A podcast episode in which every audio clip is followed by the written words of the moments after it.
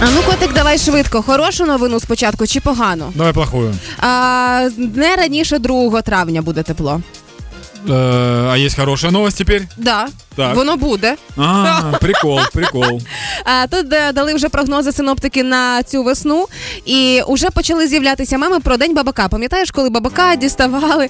е, і він прогнозував, що скоро буде весна теплота. Так от він тепер герой мемів. Збрехав брехуняка. Бабак, да, сбрехал. Ну, так следовало бы ожидать. Вы доверяете животному. Ну, типа, бабак это кто, скажи мне? Е, е, Боже, это не, не барсук. Ну, как мышь, похож на мышь. Мышь, которая живет в земле, Ну, Давай которая предсказывает назвати його погоду. так. Да. Ну, это же ужасно. А, так от, власне, виявляється, раніше 2 травня чекати теплоти не варто. До того часу перепади температури, морози, і навіть у квітні буде досить таки прохолодно. Блин. Є хороші новини знову. Поклич експерта. Эксперт. Я тут.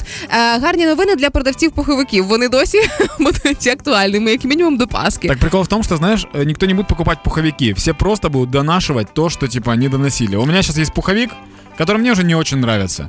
Но по факту я думаю, «Ну, зачем мне сейчас покупать его, если я уже доношу его до тепла, и все. Ну слухай, я так само теж думала. Пам'ятаєш, коли випали такі сніги і люті морози в- е, вночі до мінус 30 влупили. Да. Я теж думала, Юля, в тебе пів шафи теплих речей. Що я зробила? Купила чотири нові светри. Тому, ребята, хто займається продажами одягу, ще прийде ваш час. А, як мінімум до кінця березня точно. Тому не ховайте нічого з прилавків. В общем, смотрите, не прячьте зимнюю одежду и теплую, не сдавайте пуховики сейчас в химчистку, потому что они вам нужны. И обувь тоже зимнюю теплую не прячьте. До 2 мая ничего не изменится. Хотя обещают, что после 2 мая резко как Плюс даст 400. жара. І всі Ну, типа, нагороди да. картошку висаджуєте.